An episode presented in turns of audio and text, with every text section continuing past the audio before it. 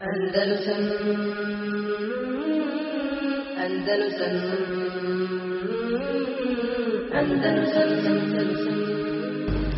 إن الحمد لله نحمده ونستعينه ونستغفره ونعوذ بالله من شرور أنفسنا ومن سيئات أعمالنا. من يهده الله فلا مضل له ومن يضلل فلا هادي له. وأشهد أن لا إله إلا الله وحده لا شريك له. وأشهد أن محمدا عبده ورسوله. صلى الله عليه وعلى آله وأصحابه ومن تبعهم بإحسان لا يوم الدين.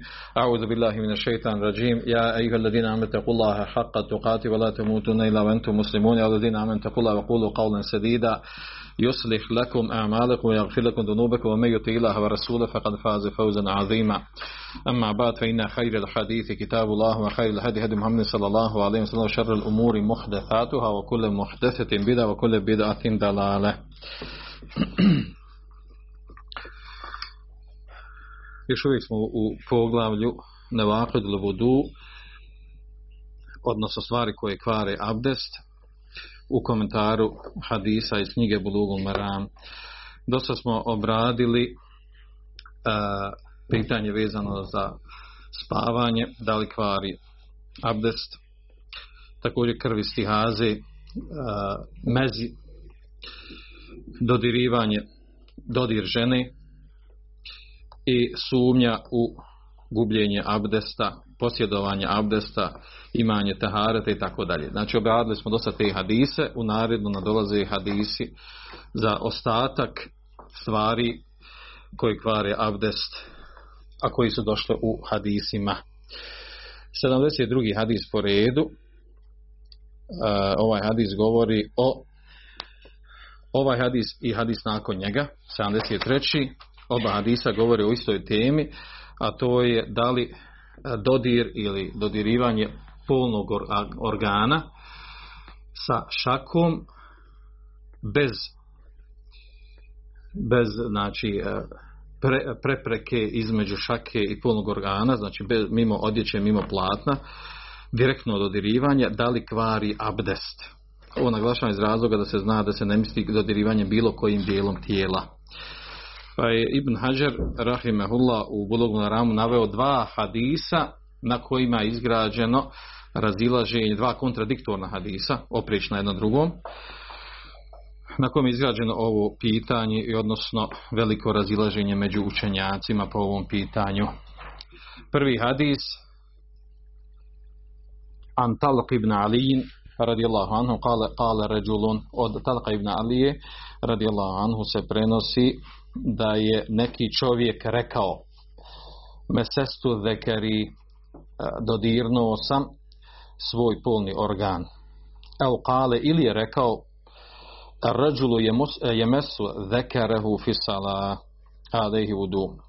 Ili rekao, znači govorit o nekom drugoj osobi, ako čovjek dodirne svoj polni organ u namazu, alejhi vudu'un da li je obaveza da uzme abdest, odnosno da li gubi abdest time.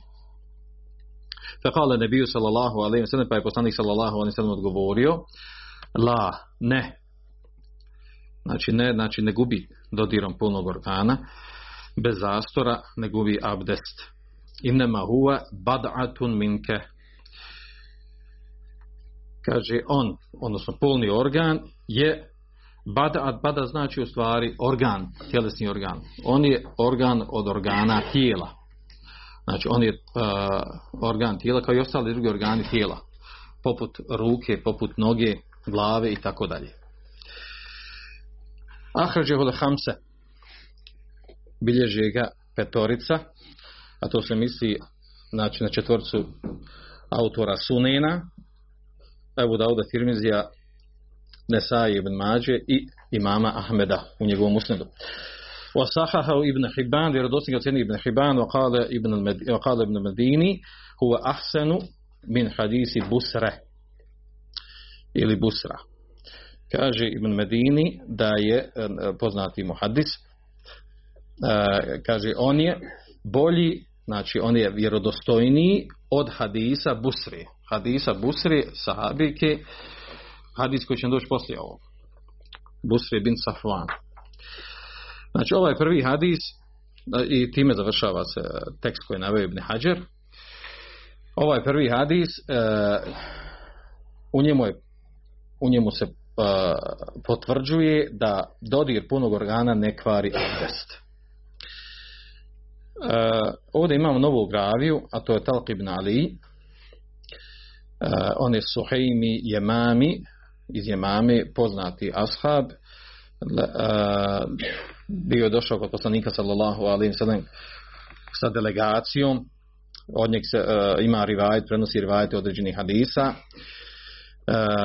Ibn Hibban u svome sahihu prenosi da je, uh, da je on rekao Talq ibn Ali da je rekao Beneitu ma Rasulullah sallallahu alaihi sallam mesjid il Medina. Eh, učestvovao sam u izgradnji eh, poslanikovog mešida u Medini znači eh, uh, pri, nakon što je poslanik sallallahu alejhi ve učinio hidžu u Medinu. Fekane je kulu pa je rekao poslanik sallallahu alejhi ve sellem qaddimu al-yamami min at-tin fa innahu min ahsanikum lahu massa. Dajte prednost jemamiju, a misli se njemu, Talq ibn Aliju, dajte njemu prednost u radu sa, sa, sa zemljom, sa glinom. Kaže finnehu min ahsenikom lehu mesa, kaže, jer on e, od vas najbolje zna rukom da radi na glini, da pravi sa njom. Od njega prenosi njegov sin Kajs i njegova čerka Halda i drugi manje poznati ravije. To što se tiče njega kao ravije, e, ovaj hadis Eh, oko njegove vjerodostojnosti ima razilaženje među, eh, među muhadisima. Pa tako skupina učenjaka ga ocjenjuje vjerodostojnim, prihvatljivim, druga skupina ocjenjuje slabijim. Od učenjaka koji su ocijenili vjerodostojnim ovaj hadis, to je Ibn Hibban, kao što navaju ovdje Ibn Hajar. Također Imam Tahavi, hanefijski učenjak, muhadis, također kaže da je hadis sahih, gajru mutarrif iz nadi, vola fimetni, kaže nema, nema e, deformacije ni u senedu, ni u tekstu hadisa. Također vjerodostojnik ga ocjenjuje e, e, treći madica to je Ibn Medini. E, to je naveo Ibn Hajar ovdje pa je rekao da je njegove riječi prenio kada je rekao uve hada ahsan min hadisi busra da je ovaj hadis bolji i vjerodostojniji od hadisa poslije koja će doći od busri. Također Ibn Hazim ga, e, Tirmizi ga ocjeni e, vjerodostojni, Ibn, Ibn Hazm i Ibn Turkmani. Šestorica muhadisa ga ocjenjuju vjerodostojnim prihvatljivim. A onda imamo s druge strane skupinu učenjaka muhadisa koji ga ocjenjuju slabim. Među njima su imam Šafija, Ebu Hatim, Razi, Ebu Zur'a Razi, Bejheqi, Darekutni i Ibn Džauzi. Znači, opet imamo s druge strane šest uh, hadisa koji ocjenjuju hadis slabim. Zašto ga ocjenjuju slabim? Zato što kažu Qais ibn Talq, uh, odnosno onaj koji prenosi od Talq ibn Alija, sin njegov, kaže lej se bi qavi, znači slab je kao ravija kod njih. Znači ima Beheki ga, prenosi Imam Beheki da je on slab kao ravija. A onda to e, prenosi također da, e, koji učinjaci ga e, ocijenili slabim, da nije pouzdan, a to je Dare Kutni, koji prenosi od Jahe ibn Ma'ina, također prenosi se, Zehevi prenosi od imama Ahmeda da je, da je ovaj ravija slab. Pa onda, a onda s druge strane imamo uh, muhadise koji ocjenjuju, uh, ocjenjuju da je ovaj ravija pouzdan. Da je Qais ibn Talak pouzdan. Pa znači imamo suprot čak od imama Ahmeda prenosi, znači imamo drugi stav gdje, gdje, gdje spominje da je on pouzdan ravija. Dari mi također prenosi da je pouzdan. Uh, Ibn Hibban da je pouzdan. Al-Ijli da je pouzdan. Šta je ovdje e, uh, pojenta? Pojenta znači da imamo razilaženje i oko ocjeni hadisa, da li vjerodostojan ili nije. A čitav, e, uh, čitav razilaženje izgrađeno je na ravi, uh, odnosno sinu od ovog ashaba koji prenosi od njega, uh, od njega hadis, odnosno Kajs ibn Talku, da li je on uh, fika, da li je pouzdan nije pouzdan pa jedni ga ocjenjuju pouzdan, drugi ga ocjenjuju slabim. Uglavnom, e, ovo je poznat hadis sa kojim se dokazuje sa kojim se dokazuje stav da diranje, dodir polnog organa bez zastora, sjedno bilo od strane muškarca ili od strane žene, Eh, dodirivanje polnog organa njihovog vlastitog, to se prvenstveno misli, da, ne, eh, da, da se time ne gubi abdest. U hadisu je pojašnjeno zašto? Zato što je polni organ organ orgo, od organa tijela. Kao što ne kvari dodir noge, abdest, eh, ne kvari dodir glave, abdest i slični drugi organa, tako i dodir polnog organa ne kvari abdest. Ovo je inače poznati stav Hanefijskog mezeba. Hanefije su na stavu, on dokazuje s ovim hadisom, Hanefije su na stavu da dodir polnog organa bez zastora, ne, e, da do, e, dodir, dodirivanje polnog organa bez zastora se ne kvari abdest. Također na tom stavu su e, skupina iz skupina učenjaka iz Malikijskog mezeba i ima rivajat od imama Ahmeda i uh, skupina od as, uh, skupina uh, od ashaba je na tom stavu. Manja skupina. Većina većina ashaba je na stavu da dodir polnog organa kvari abdest. Dobro to ćemo spomenuti poslije. Znači ovo je hadis sa kojim se dokazuje da do, uh, dodirivanje polnog organa ne kvari abdest. Čuli smo razilaženje oko samog hadisa njegove vjerodostojnosti s tim da ovdje odmah naglasimo da nije ispravno što prenosi imam nevevi za ovaj hadis. On kaže uh, inehu daifun biti faqil uh, hufaz ima nebe kaže, znači ovaj hadis kaže uh, daif slab, oko čega su složni hafizi, odnosno hadisi. Pa i kritikovan strani drugi učenjaka, poput Ibn Abduhadija koji kaže da to nije tačno, da uopšte nema, nema složnost tog čak i da ima velika skupina kako se njih vjerodostojni prihvatljivo. Dobro. Drugi hadis, sljedeći, 73. po redu, također govori o istoj temi. An Busrete bint Safwan, radijallahu anha, Anna Rasulullah sallallahu alaihi wa sallam kal, kaže, od Busre, čerke Safana, se, preno, e, se prenosi da je Allah poslanik sallallahu alaihi wa sallam rekao, men mese zekarehu fel je tevada, ko dodirne svoj polni organ, neka uzme abdest. Ahrđe od Hamsetu, bilježi ga petorca, znači e, četvorca autora Sunina i ima Mahmedu Musnedu, o Sahahahu Tirmidiju. E, Vredosnik ocenio Tirmiziju, Ibn Hibban, Ibn Hibban, wa qala al-Bukhari, a Bukharija kaže, huwa asahu shay'in fi hadal bab. Ovo je nešto najvjerodostojnije u ovom poglavlju, poglavlju dodirivanja polnog organa, da li kvari, ali ne kvari. Opet ovdje imamo novu graviju, a to je, e, to je ova sahabika Busra, čerka Safvana, ibn Naufela, Kurejšika Esedika, e, odnosno ona je čerka od brata od Verekate ibn Naufela, poznatog, poznatu osobi, koja kada je počela objava poslanika sallallahu alejhi pa je pa je Hadidža odvela poslanika sallallahu alejhi do njega. Znači e, njegov e, ona je kćerka od njegovog brata od Vereke. A ujedno je sestra od Uqbe Uqbeta ibn Muajta, poznatog ashaba. Ima i određeno razilaženje oko njenog porijekla, uglavnom Ibn Abdulber kaže da je ovo najispravnije, ovo što smo, što smo sada spomenuli, a u tome ga je podržao Ibn Athir, da je to najvjerojatnije najispravnije vezano za njeno porijeklo. On nije prenosi Abdullah ibn Omer hadise, Abdullah ibn Omer i Mervan ibn Hakem i uh, Said ibn Musejib i drugi, znači ovo su poznati, znači Abdullah ibn Omer, Mervan ibn Hakem i Said ibn Musejib prenose od nje, prenose od nje hadise. kaže Šafija, kaže leha sabiqa, sabiqatun qadimetun wa hijra. Znači ona je od, od onih prvih koji su primili islam i učinila hijru. Kaže Ibn Hibban kanet mina muhađirat, bila od onih koji su učinili hijru. Kaže Musab ibn Zubair kanet minel mubaji'at.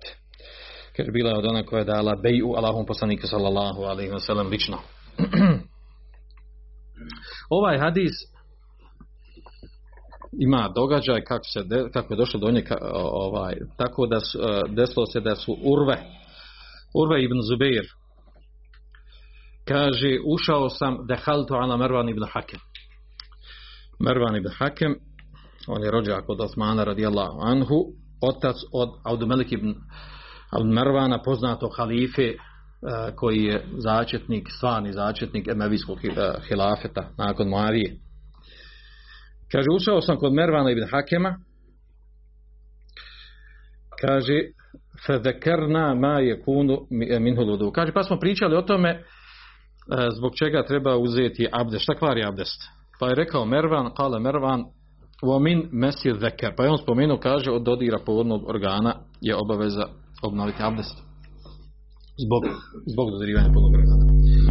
Pa mu je Urve rekao, ma, alim te, da kako to znaš? Pa pa je Mervan njemu rekao, ahberetni busra binte safwan. Obavijestila me o tome busra binte safwan, pa je spomenuo ovaj hadis da je ona tako rekla, men mese vekerhu feljete vada. Znači, to je događaj kako je došlo do ovog hadisa. Tirmizi kaže, hada hadithun hasanu sahih. Znači, ocjenio ga vjerodostojnim Tirmizi. A onda prenosi još bitno ocjenu od imama Buharije, koji kaže, asahu šein fi hadal bab hadisu Bosra, najvjerodostojniji u ovom poglavlju ovaj hadis. A onda nastaje tu problem. Problem koji je prirode. Nastaje problem prirode oko toga što se rivajet hadisa vraća na Mervana ibn Hakema. A neki od učenjaka su e, Mervana ibn Hakema ocijenili nepouzdanom osobom po pitanju prenošenja hadisa. Zbog čega? Zbog njegovog vilajeta, odnosno namjesništva. Nakon Mavira Delean, nakon Izida. E, I nakon onog što, e, što se prenosi e, u, u historiji događajima među ashabima, da je on ubio Talhu, znači da je on ubio Talhu i da je on onaj koji je koji je nastojao da preuzme hilafet nakon jezida, znači podigao sejf, organizovao vojsku i borio se. Pa zbog toga mu prigovaraju da se od njeg ne uzimaju hadisi. A onda s druge strane imamo Ibn Hajar dolazi i stao u njegovu odbranu kaže to što je što se prenosi da ubio Talhu a to je to se desilo sa na na Maukat Džemel na u bitki Džemel kad bila Iša radijallahu anha. Kaže ubio je muta, ubio ga je mutauvilen znači ima je određeno tumačenje i razlog za to koji, koji se e, šerijatski e, mogu biti opravdani sa strane toga kako je mogao, mogao sebi to dozvoliti. A kaže što se tiče e, podizanja sejfa, odnosno sablje, odnosno pokretanje borbe rata i traženja da preuzme hilafet, kaže to se desilo nakon što je prenio ovaj hadis. Prvo prenio taj hadis pa se desilo ovo što mu se prigovara što je uradio. A hadis je prenio onda kada je bio namjesnik u Medini. On je bio namjesnik u Medini, postavio ga je Moavija namjesnikom. Uglavnom imam Buhari, Mervan ibn Hakema uzima kao pouzdanog raviju i navode ga u svome sahihu kao, ra, kao jednog od ravije pouzdan. Također ima Malik u svojom uveteu ga navodi imam Ahmed u svojom musnedu. Pa kaže Ibn Hađir dovoljno je dovoljno su ova trojica imama hadisa što, ga, što dokazuju sa njim njegove rivajete, njegove hadise da, da se može od njega uzimati hadis. Znači, eh, dokazi sa njim Buhari u svom sahihu, ima Maliku Muvateu, ima Mahmedu Musnedu. Dovoljno je, znači, to što su ova trojica imama velikana u hadisu eh, prihvatili ga kao poudanog raviju. I nisu mu uzeli za zlo to što, što se prenosi od njega. Dobro. A imamo također rivajet koji se prenosi ovaj isti hadis ovaj isti hadis u kojem se ne spominje Mervan ibn Hakem. Međutim, ti rivajeti uh, koje bilježi Tirmizi Nesai i Ahmed bez Mervan ibn Hakema, uh, oni su ocijeni kao da su šaz. Znači, uh, oprični su onom osnovnom hadisu uh, koji, koji prenosi većina, uh, većina ravija, a to je da mora u senedu biti uh, Mervan ibn Hakem. Da ti riječima kažem. Ja. Uglavnom, što se tiče Znači, hadis je, uh, Allah za najbolje, hadis je ispravan, hadis je vjerodostojan, tako ocjenja, dovoljno to što ima Buharija rekao da je to najvjerodostojnije nešto u ovom poglavlju ostali su ga učenjaci ocijenili vjerodostojni mimo ovog prigovora za Mervan ibn Hakema. Dobro. Uglavnom, ovo je hadis, ovaj hadis sa njim uh, se uh, dokazuje stav oni učenjaka koji smatraju da dodir, dodirivanje polnog organa šakom bez zastora da se time kvari abdest. A to je inače poznato da je na tome šafijski mezheb i e, hambelijski mezheb. I e, unutar malikijskog mezheba ima razilaženje šta je zvanični stav mezheba, U jednom jedan od stavova malikijskog mezheba i to, ovaj stav. A onda s druge strane, znači to su dva poznata stava. Znači prvi stav, rekli smo, spomenuli smo, koji dokazuje sa prvim hadisom od Talq ibn Alija, a to na čemu su Hanefije, da dodir, dodir punog organa bez zastora ne kvari abdest. A onda a, ostala tri mezeba, znači šafijski, malikijski i ambelijski, a, e, su na stavu da dodirivanje punog organa kvari kvari abdest dokazuju s ovim drugim hadisom, a to je od hadisom Busre bin Safvan. E,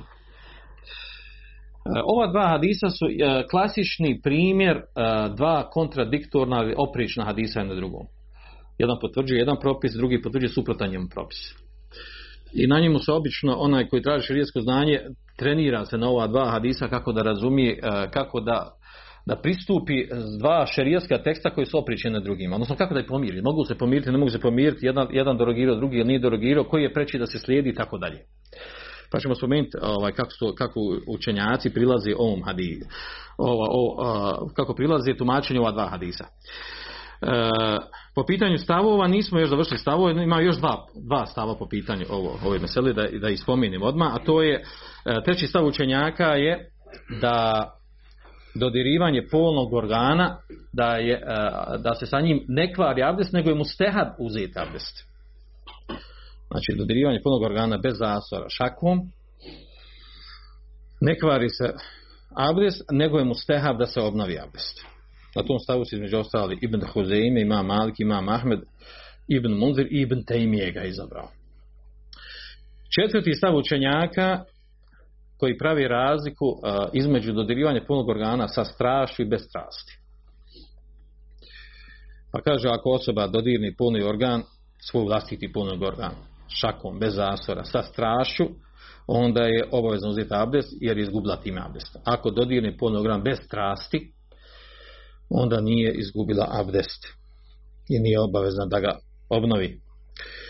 Ovo je inače poznat rivajet od imama Malika, a savremeni učenjaka su izabrali šejh Albani i Ibn Uthaymin.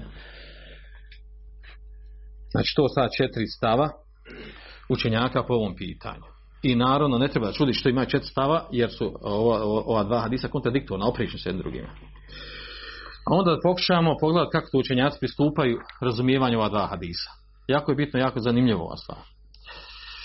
Pa recimo učenjaci pri, e, e, pristupaju ova ova kontradiktornostima ova dva hadisa na, na tri načina. Jedno je da je jedan derogirao drugi, drugi način je da se da prednost da jednom na drugim shodno koji je vjerodostojniji od kojeg. Treći način da se pokuša napraviti spoj među njima. Da, da private se oba da su vjerodostojna, pa se pokuša napraviti spoj među njima. Spomenut jedno i drugo i treće. E, skupina učenjaka smatra da je znači da je ovdje riječ o uh, jedan derogirao drugi. Odnosno, da je u stvari hadis Talqa ibn Alija Mensuh, da je derogiran. Da je on bio u početku Islama. Pa je, pa je došao onda ovaj drugi hadis, zadnji, u kojem je rekao poslanik sa men mesa zekeru hufeljete vada. Ko dodirni svoj polni organ, neka, neka abdesti. E, na ovom stavu je velika skupina učinjaka, između ostalih Ibn Hibban, Taberani, Ibn al-Arabi, Hazimi, Bejheqi, Ibn Hazm.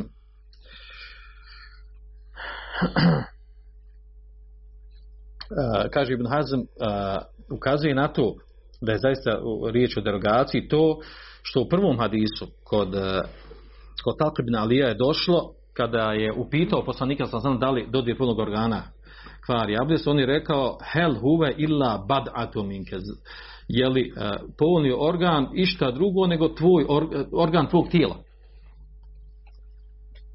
Što ukazuje da je to da je to bila u početku da je to bila osnova. A onda dolazi drugi kaže propis dolazi drugi propis a to je da ovaj da se pojašnjava da, da dodir punog organa kvari a što znači da je ovaj drugi derogirao prvi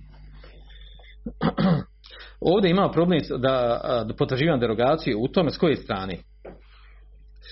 naravno, šta ima osnova, otkud, to, otkud ne padne napamet da je riječ o derogaciji, u, u, dolazi sa te strane, što se zna za Talq ibn Alija, znači iz njegove, iz njegove biografije Sirije se zna da je on znači da je primio islam vrlo rano i da je bio s poslanikom sallallahu alejhi ve sellem kad je pravljen mešćid u Medini.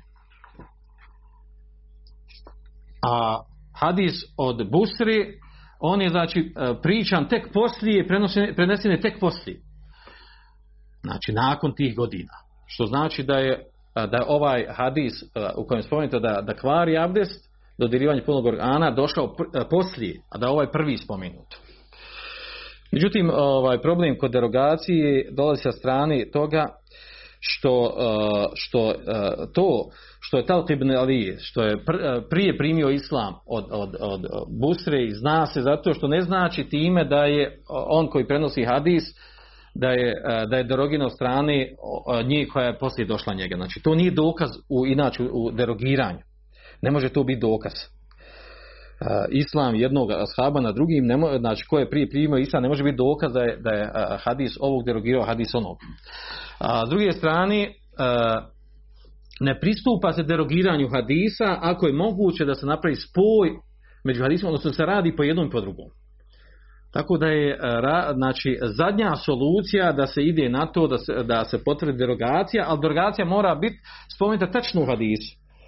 Da se kaže, da, je do, da kaže ashab da je derogiran, da je, e, da je ovaj propis derogirao prethodni, ili da kaže poslanik sallallahu alejhi znači da se potvrdi, ili da se ta, zna tačno datum kada je rečeno ovo, kada je rečeno, ono, a to nema u ovom slučaju, nema tačno datuma, nema tačno godina. Tako da je e, znači, pribjegavanje derogaciji u ovom slučaju e, najslabije od svega u. Drugi pristup pomirenju ova dva hadisa je da se napravi tarjih Što znači da se da prednost jednom hadisu na drugom. Pa tako skupina učenjaka smatra da je hadis Busri bin Safvan da je on vjerodostojniji od hadisa Talqim Ali.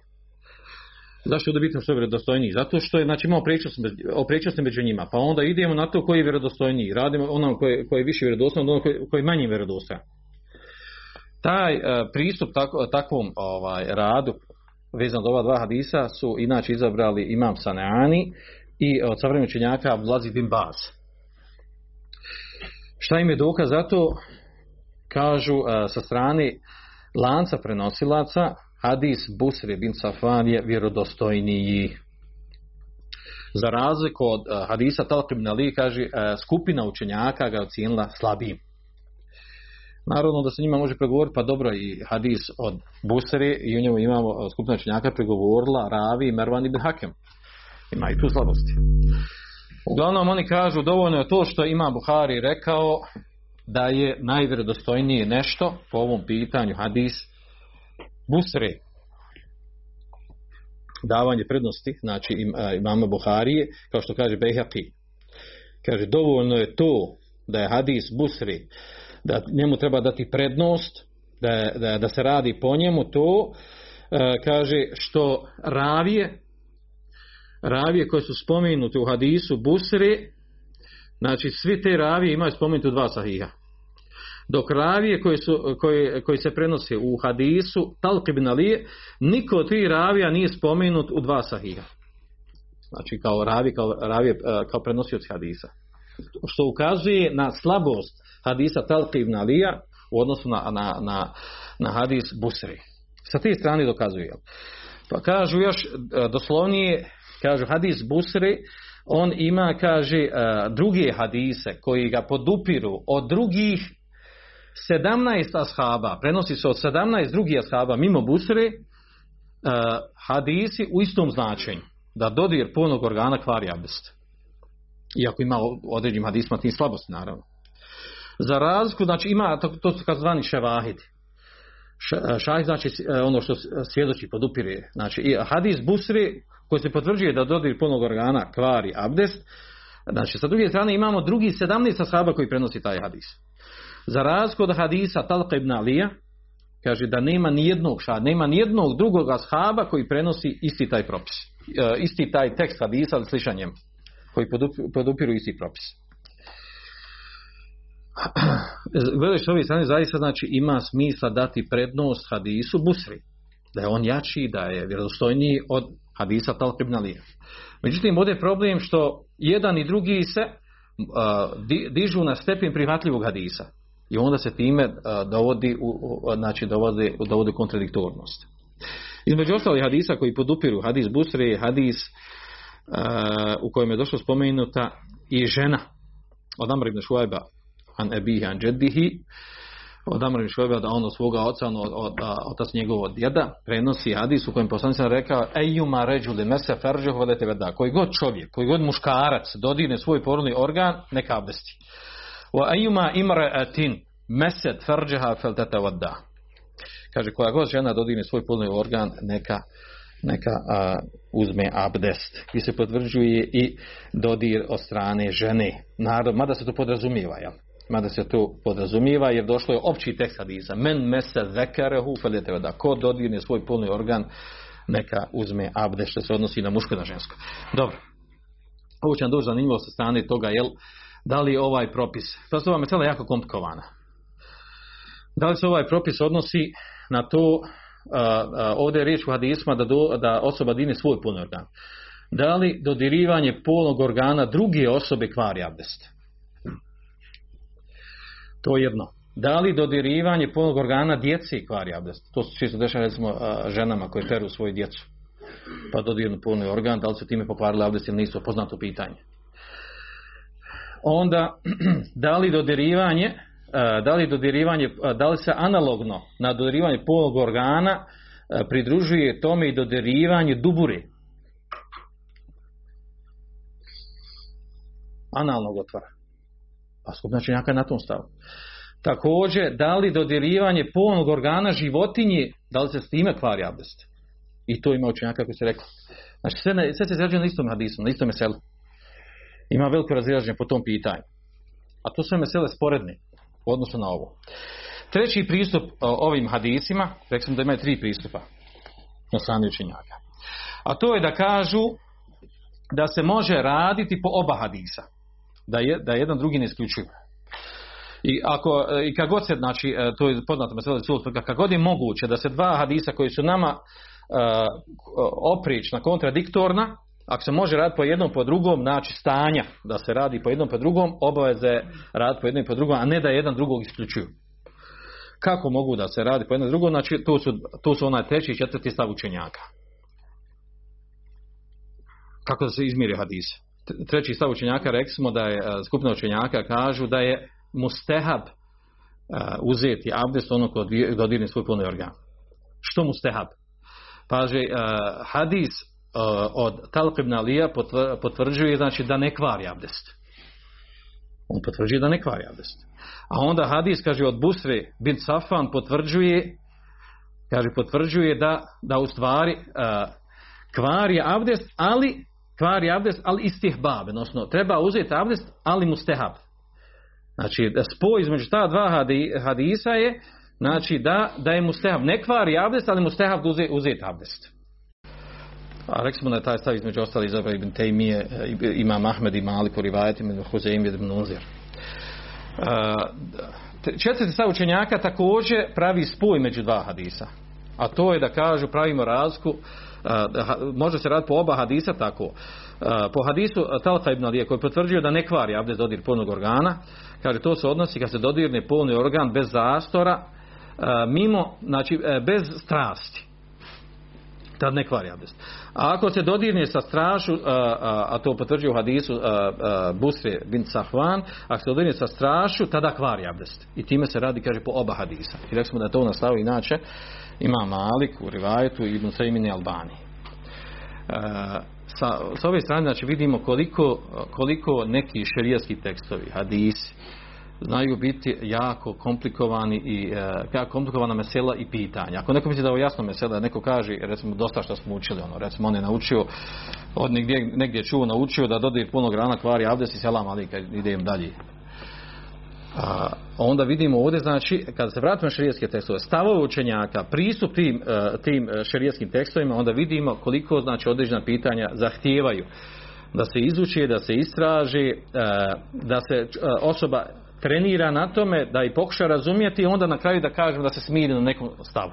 Naravno, mi nismo došli ovdje sad da, da naginjemo ovom ili onom stavu, da prevagnjujemo i tako dalje. Ovdje pojenta u tome da se uh, treniramo, da izučavamo šarijetske tekstove i mesele uh, koje su izgrađene na njima i da razumijemo zašto su čenjaci razilazi. To je jako bitno. Naravno, malo prije sam spomenuo, znači, o, o, posljedica ove mesele i ovih hadisa se vraća i na to, recimo, da li, od, danas se najrašenije to pitanje, da li ova ispravna nalaza zna najbolje po pitanju toga e, dodirivanje polnog organa druge osobe da ne kvari abdest. Zašto? Zato što tekstu hadisa, svim tekstovima hadisa po ovom pitanju došlo spominjati kao dodirni svoj polni organ, a ne tuđi. Druga stvar, dodirivanje polnog organa djeci, a to se e, ženama dešava prilikom pranja, Eh, da li kvari abdest, vraća se na isto razilaženje po ovom pitanju. Četiri stava učenjaka ima. Jednu kažu, znači, eh, koji kažu da inače da nije polnog organa kvari abdest, kaže kvari i dodir djeteta, polnog djeteta. Drugi kažu da ne kvari nikak, na čemu se hanefije. Treći kažu da je mu stehav da uzme abdest, četvrti kažu zavisi ako se digne sa strašću ili bez strasti. A naravno se postoje pitanje kako će dignuti polni organ djeteta sa strašću. Ali eto, Uglavnom, znači, to su stavovi učenjaka i malo prije sam spomenuo razilaženje u drugim sličnim pitanjima, meselama vezan za ovo pitanje. Dobro, da se nije nam cilj da se puno zadržavamo, ni da, ni da absolviramo sve ove mesele, nego da spomenemo znači, šta se dokazuje sa spomenutim hadismom. Sljedeći hadis, po redu 74, a dobro, ako neko rekao, pa dobro, šta je bliži stav po ovom pitanju, ali za najbolje bliži je stav, ovaj treći ili četvrti stav učenjaka, lično nakon više puta što učio od razazi šejhova, kod jednog šeha učiš da je, ova, da je najispravniji stav da kvari, a kod drugog da, da uopšte da ne kvari, na čemu se nefije, trećeg da je mustehav, četvrtog da ovo, znači to je stvar učene osobe kako ona vidi, Allah zna najbolje, znači a, a, ako bi mene neko pitao, znači bliže ovo na čemu je, na čemu je treći stav učenjaka, a to je da je mustehav uzeti abdest zbog dodira punog organa, na čemu su jel, ima Ahmed ibn Tejmije i ima Malik u Rivajetu, ili možda četvrti stav učenjaka zavisi da dini sa strasti ili bez strasti, da je to bliže, jer zaista znači, e, e, tad se radi po oba hadisa. A ova dva prijetodna stava se e, radi samo po jednom hadisu. Allah da najbolji. Dobro, sljedeći hadis, 74. po redu, koji pojašnjava, ima, došlo je zbir stvari u tom hadisu, znači došlo je mnogo stvari spomenuto u tom hadisu, u kojima se spominje da kvari abdest između ostalog povraćanje, izlazak krvi iz nosa, mezi koji već prethodi u hadisima, pa ćemo spomenuti ovo što je došlo u hadisu, a na njemu su izgrađene znači, e, e, slične stvari koje izlazi iz tijela, mimo dva prirodna otvora. Dobro, tekst hadisa sljedeći.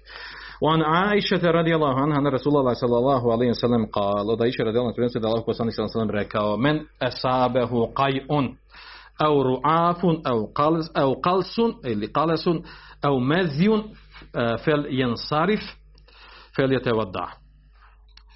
Kaže, ko povrati, znači izbaci hranu iz usta, ne iz usta, znači iz želuca mi izađe hrana, iz stomaka. Ko povrati, euroafon, ili izađe mu krv iz nosa, evo kaleson, ili izađe, izađe mu hrana iz stomaka, dođe u usta, svejedno progutao je ili je izbacio vani, E, što, što ulazi i vid povraćanja, kaže, evo, ili kaže, koga zadesi mezije, odnosno kome izađe mezije iz polnog organa, felijan sarif, feletevada, kaže, neka, kaže, neka napusti, jedan sarif znači neka napusti namaz, ovdje se računa u namazu, ako mu se desi to. Felijetevada, kaže, i neka uzme abdest, summe li jebni ala salati, i neka uzme abdest, kaže, zatim neka e, nadogradi na svo, u svom namazu, ostatku namaza. Znači, znači neka klanja ostatak namaza. Vahua fi zalike la yetekellem. A da pritome ne govori, da ne priča. Ahređehu ibn Mađe. Hadis bilježi ibn Mađe.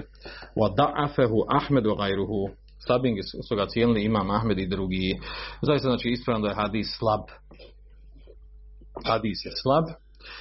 Uh, inače ovaj hadis je znači od poznatih hadisa sa kojima se izdvojio Ibn Mađe koji on došao u svom sunenu, a ostali kutubu site, ostali uh, znači kut, e, uh, kutubu hamse, ostali pet knjiga hadiski poznati osnovni, u njima nije spomenut ovaj hadis.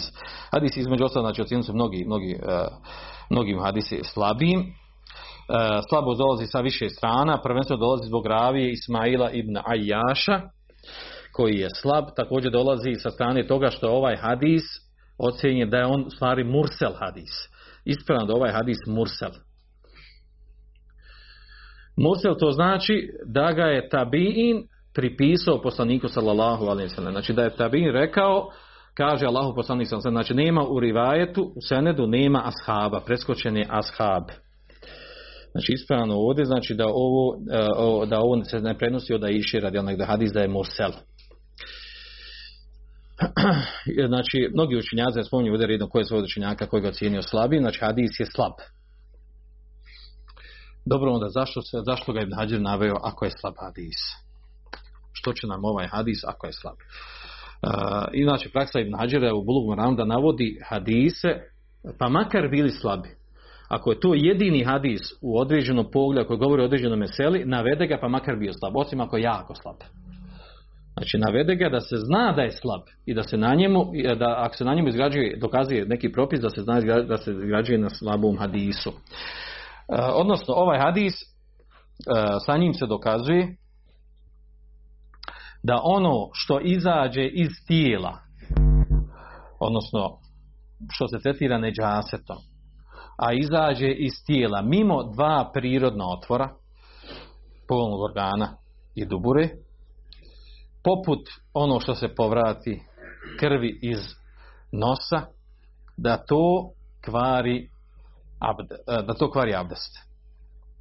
Naravno, sad ja još na drugom mjestu, to. Da li je ono što se povrati nečisto ili nije nečisto i da li krv koja izađe iz nosa, da li je nečisto, nečisto, odnosno da li krv koja izađe na bilo kojem dijelu tijela mimo krvi hajza ili istihaze, da li je ona čista ili nečista. To je pitanje, je li sad izgrađeno na drugoj meseli. Uglavnom, ovo je poznati stav uh, Hanefija i Hanbelija. Da sve ono što se tretira da je nečisto, a izađe mimo dva prirodna otvora, znači prvenstveno misli ovdje, znači, na, na povraćanje, na, na krv iz nosa, a u to ulazi u stvari sukrvica i gnoj koji izađu iz tijela smatraju da oni kvare abdest. Šta im je dokaz? Dokaz za to pitanje dokazuju s jednim drugim hadisom koji Hađer ovdje nije naveo, a to je hadis koji bilježi Tirmizi i ah- Ahmed u svojim hadiskim zbirkama od Ebu Darda radijallahu anhu. Ana Rasulullah sallam qa'a fa aftara fa tawadda. Zašto navodimo ovaj drugi hadis? Zato što ovaj hadis prethodni on je slab, sa njim se ne može dokazivati to pitanje. Može samo da se podupire sa, jer je slab nego dokazuju sa drugim hadisom od Ebu Darda. A to je kaže da Allahu poslanik sam se ne qa'a fa aftara fa tawadda.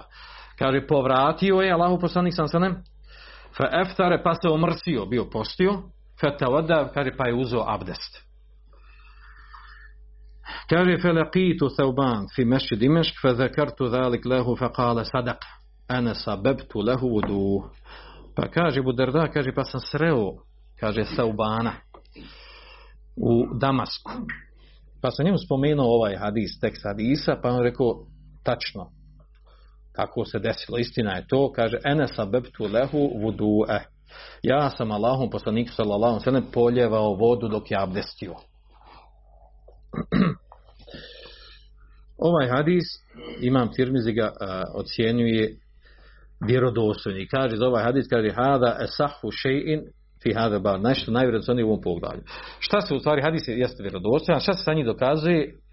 Dokazuje se to da znači da je, da, da, da, da se prenosi od poslanika sallallahu alejhi ve znači da je povratio da je povratio, a zatim toga zatim nakon toga abdestio. Što znači da treba abdestiti od povraćanja. Znači to dokazuju. Međutim, e, druga skupina učenjaka prigovara dokazivanju ove skupine s koje strane. Kaže tekst hadisa, iako je vjerodostan, u njemu nema nešto što ukazuje na obavezu uzimanja abdesta nakon povraćanja, nego samo spomenut događaj. Allahu poslanik sam je povratio, pa se omrsio, pa je abdestio.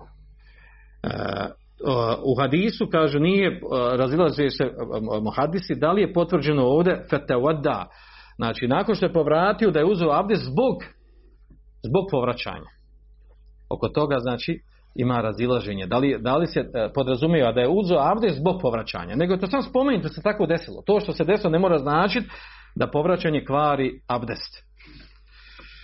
Uh, I što zaista, znači po vanjskom značenju hadisa ne ukazuje to, to, to sam prepričan događaj koji se desio, uh, ne mora znači da je abdesio zbog toga što je povratio.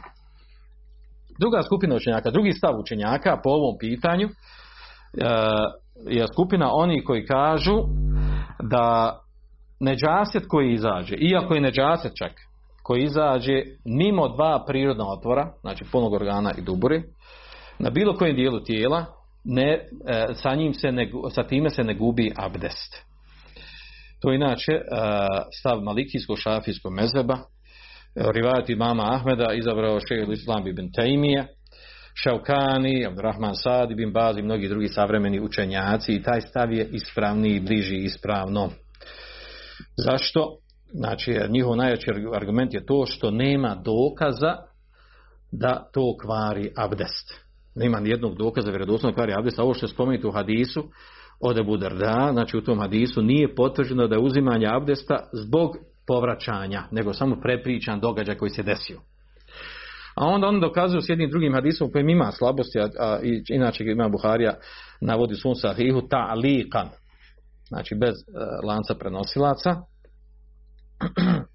i to bi sigati temrid u formi, u obliku slabosti. I u hadisu zaista ima slabosti, a to je da se preno, da Džabir prenosi od Abbad ibn Bišra u, u bitci Zatu Riqa da a, da je kaže da je a, Abbad ibn Bišr kaže da je on bio pogođen sa strijelom a bio je klanjao namaz. Pa mu je izašla krv. Da mnogo krvi mi izašli iz tijela. A on i dalje nastavio namaz i završio namaz pred uselom. Da je izlaza krvi kvari, eh, kvari, eh, znači, eh, kvari abdest, znači on bi prekinuo namaz. I s time dokazuje. Ima i drugi hadisa. Doći nam posebno pogled, odnosno razilaženo kod toga da li izlaza krvi na tijelu, da li kvari abdest ili ne kvari, to ću spomenuti na drugom mjestu. Uglavnom, Allah za najbolje, znači ispravno ovo na čemu je, na čemu ova druga skupina učenjaka, a to su Malikije i Šafije, da izlazak i ono što se smatra čistim ili nečistim, mimo dva prirodna otvora, da nema dokaza da to išta od toga kvari, ali svejedno bilo znači to krv, sukrvica, gnoj ili povraćanje. Ispravno za povraćanje, znači povraćanje nije nečisto i da ono ne kvari abdest. To je bliži stav, ispravni stav po ovom pitanju. A naravno ovdje što u hadisu, ovdje što u hadisu spomenuto, a to je mezi, mezi smo već prije toga obradili, znači tekućina sluzava, tekućina ljepljiva, tekućina koja izađe zbog pobuđivanja, nakon pobuđivanja strasti, to je već potvrđeno hadisu da ona kvari abdest, na tome spominju da je iđma učenjaka, iako je i upitan i tan iđma, ali ovdje što je zanimljivo u ovom hadisu, u ovom hadisu je zanimljiva jedna stvar, da je spominuto ovdje ovaj, neobična stvar, a to je, u hadisu se spominje, kaže, ko povrati, izađemo krv iz nosa ili izađemo, uh, izađemo znači hrana, vratimo se iz stomaka u usta ili kaže uh, desimo se mezi, izađemo mezi kaže neka prekine namaz ode abdesi, i nek se vrati i nastavi dalje klanja dok je došao klanju jedan rekat nastavi dalje da klanja. Drugi, treći, četvrti tak zavisi koliko rekata ima namaz. A da, a da pritom ne govori. I kao da je to u redu, da je to regularno. Sa ove strane je zanimljivo, znači, ovaj, e, da ove, s ove strane i hadis također upitan. Kako može osoba da, kako može osoba da, da, se, da izađe mezi i da u toku namaza prekine namaz, obnovi abdest i nastavlja dalje gdje, gdje je došlo u namaz. Ovakav način, znači ovakav, ovakav, ovako pojašnjenje, pojašnjenje, gubljenje abdesta nastavka namaza ukazuje i sa te strane ukazuje na slabost hadisa a kamo li što je uopšte znači, na, sa strane ravija slab hadis. Dobro, još jedan sljedeći, e, sljedeći hadis da obradimo, a to je vezano za e, propis e, da, li, da li jedenje devinog mesa devinog mesa ili mesa od stoke od ovaca ili od koza, da li kvari abdest ili ne kvari. Po tom pitanju imamo hadis koji bilježi muslim u svojom sahihu, pa ćemo ga spomenuti. Oko njega nema puno velikog govora.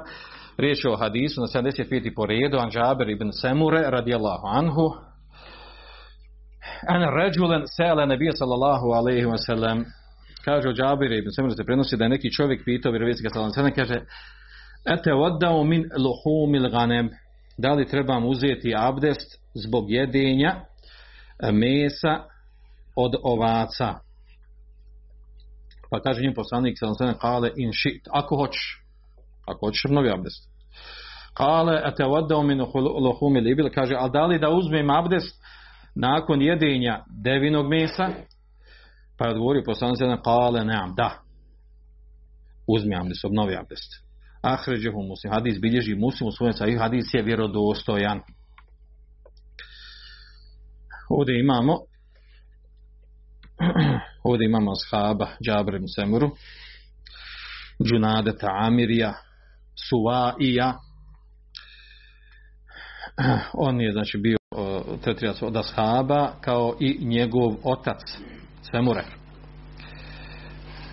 živio je u Kufi. E, preselio je 66. godine po Hidžri. Neki kažu 74. Potom je poznat. Uglavnom, znači ovaj hadis eh, uh, došao malo drugačijim tekstom. Ovdje, ovdje Ibn Hajar malo se uh, ovaj, na svoj način pripričao hadis. Tekst hadisa u stvari kod muslima je sljedeći. Džabir ibn Semure kaže da je neki čovjek pitao vjerovjesnika sa sedem te vodom in hum ili ganem kaže da li da uzmem abdest nakon jedenja uh, eh, mesa od od ovaca pa je rekao poslanik in šite te voda o in šite felate te voda ako hoćeš abdesti ako nećeš nemoj abdesti pa je rekao te vodom min lahmil ibil kaže da li da uzmem abdes nakon jedinja devinog mesa? Pa je rekao poslanik nemam fatawadda min uh, min luhumil ibil ne kaže da kaže abdesti nakon jedinja devinog mesa.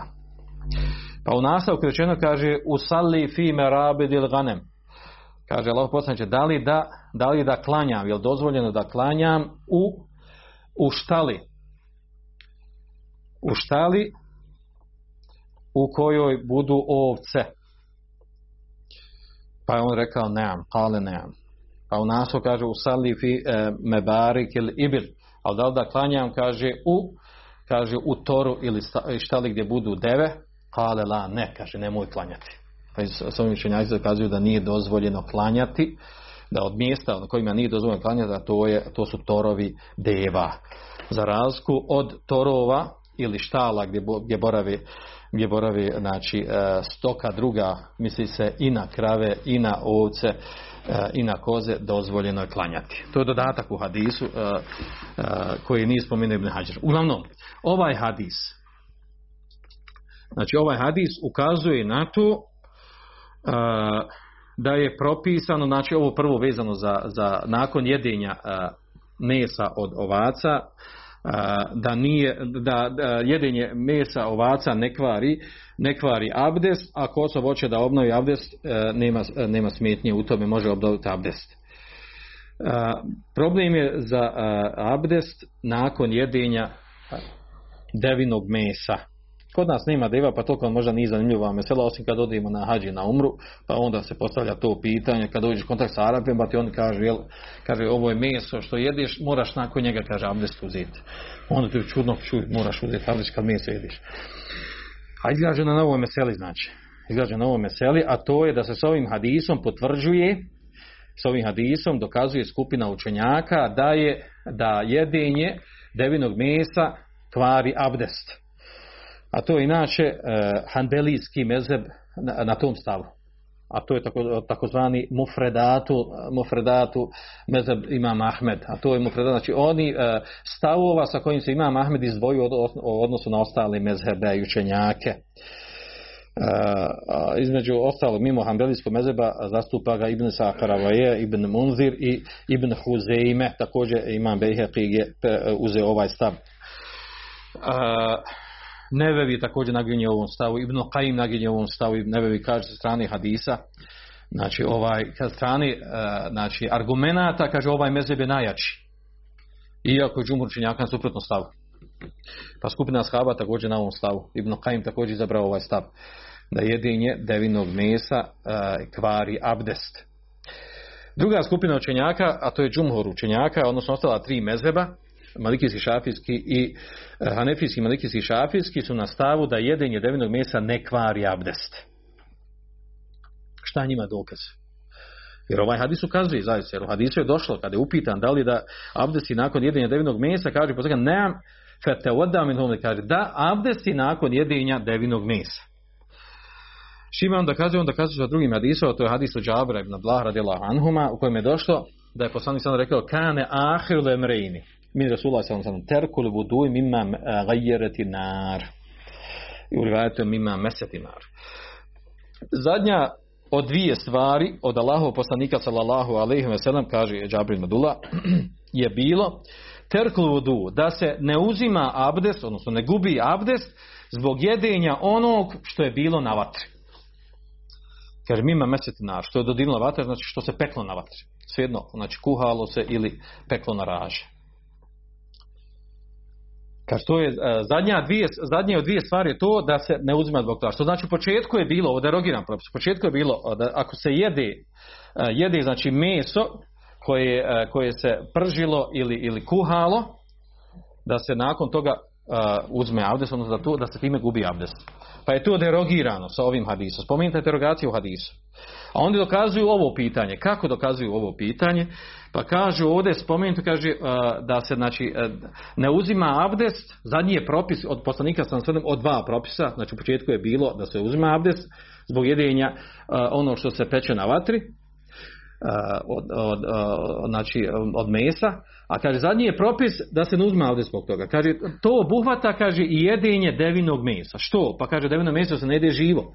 Ne jede se onako sirovo, jel? nego jede se nakon što se ispeče ili skuha. Pa pada, kaže, pod isti propis. A onda također doka, e, do, do, ovaj, dokazuju, njima odgovaraju, ova prva skupina, dokazujem sa hadisom od Dara ibn Aziba. Hadis koji bilježe Budaudi Tirmizi ibn Mađe, vjerodostan hadis, ocijenili ga vredosti ima Ahmed i ibn Rahvej skupina muhadisa u kojim je došlo. Kaže Baraj ibn Azbi, kaže su i su ila Rasulullah sallallahu alejhi ve sellem anil vudu upitan je Allahu poslanik sallallahu o abdestu min luhum libil da li je obavez uzeti abdest nakon jedenja devinog mesa? Fa qala tawaddau minha pa je rekao abdestite od tog mesa nakon jedenja tog mesa. Vosuile suila legane, kaže a upitan je e, za abdest e, nakon jedenja mesa od ovaca. Fekale pa je rekao la te te vodeu minha, nemojte uzimati abdest nakon jedenja tog mesa. Hadis je od drugoga stava Berajb naziva potvrđuje ovaj prijetodni hadis gledajući sa strani argumenta sa strani dokaza hadisa ispravnije je ovo na čemu su Hanabila Allah zna najbolje znači ova dva hadisa a, dovoljno su snažni i jaki oba su vjerodostojni ovaj muslimu od Džabra ibn Semure, ovaj drugi od, uh, kod Ebu Daude Tirmize ibn Mađi, oba su vjerodostojni, potvrđuju isti propis. Nared, poslanika sam znam da onaj ko pojede uh, devino meso da treba abdestiti. Allah zna najbolji, to je bliži stav. Sad na učenjaci ovdje govorili, da li eh, oni koji su na stavu da, da se gubi abdest jedenjem devinog mesa, da li to, u to ulazi jedenje mimo mesa, nečeg drugog? Čega? Poput jedio neki unutrašnji organa, Da li, da li to ulazi pod meso, ono ne ulazi pod meso, uglavnom e, ima jedan drugi stav učenjaka bliže da i to, da i to kvari, Abdest e, eh, shodno na čemu su hanabile. Uglavnom ovdje je zanimljiva mesela to a, kod pojašnjenja ovdje. Ako uzmemo stav da je ispravan da nakon jedinja devinog mjeseca treba uzeti abdest. Koji je smisao toga? Šta je pojenta od što, što treba nakon devinog mjeseca da se uzima abdest? Što de, devino meso kvari abdest uopšte? Pa unutar hanbelijskog mezheba prenosi se ovaj odnosno hanbelijski mezheb naginje jednostavno kažu da taj propis kaže gajru ma'ala. Taj propis kaže nije nije njegov smisao pojašnjen. Tako je došlo u hadisu i selam alejkum znači. Amr ta'budi, znači tako naređeno e, potpada pod stvari e, ibadeta tahareta i gotovo znači. Ne znamo, ne znamo poznanu mudrost toga. Druga skupina učenjaka mimo mezheba kažu da ima to pojašnjenje svoje. Što? Kaže, zato što imamo šarijetske testove koje kazuju da je, da je deva stvorena, kako došlo u njoj, mine šajatin, od šeitana. Došlo u hadisu od Ebu Lasa Huzaja u kojem se spominje tekst hadisa, uglavnom, uh, ka, rekao je poslanik sallallahu alejhi vezan za deo, kaže, uh, kaže ma min ba'irin illa fi zarvatihi shaytan, kaže nema deve fi zarvatihi, zarvati svejedno, kaže nema deve, a da u njenoj grbi nema šejtana. Fadhkuru isme Allahi alejha idha rakibtumuha. Kaže spomenite Allahove ime kada je hoćete uzjahati.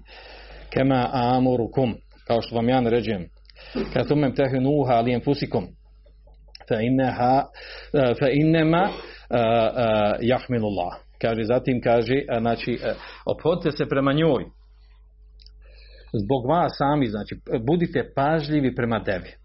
ovo je jedan, jedan, jedan od rivajeta jedan od rivajeta hadisa i u drugim ima potvrđeno da je spomenuto e, u vjerodostojnom hadisu da je, da je deva stvorena od šeitana. Kako od šeitana, u, ko, u kom smislu, u kom obliku, to sad to je stvar jel, tumačenja gledam. Uglavnom, pojašnjavaju to zašto u stvari ima smisla da se uzme abdes nakon jedinja devinog mesa, e, zašto kaže? Zato što jedini tog mesa, kaže, juri su halen šeitanije. Eh, uzrokuje stanje šeitansko kod osobe. Povećavamo energiju i šeitansko ponašanje, uzavrelu krv. E, kaže jer je šeitan od vatre jer kaže šeitan od vatre kaže a abdestom se vatra gasi vodom se vatra gasi pa se uzma abdest nakon toga. To je jedno tumačenje to je jedno tumačenje. E, a to tumačenje se on svodi na ono zašto treba ako su u toru deva a, zašto nije dozvoljeno da se klanja u toru deva? Iz toga što su deve stvorene od šeitana. Jedna, znači jedna pojašnjenja i tumačenje toga. Dobro. Uglavnom ovaj po ovom pitanju znači čuli smo hadisa strani hadisa znači bliže je stavno čemu su Hanabila Allah zna najbolje. E, preknut ćemo ovdje koliko smo radili radi. Molim Allah že šana poveća, poveća fiku vjeri da nas učini bogobojazni. Da nas okupi svome dženetu Firdasu kao što nas okupio večeras ovdje. Svanika Allahum ili vemtke šada na entesta koliko je tu bolik ako neko ima nešto da pita bujrum ehlen sehlen Andalusam Andalusam Andalusam Andalusam.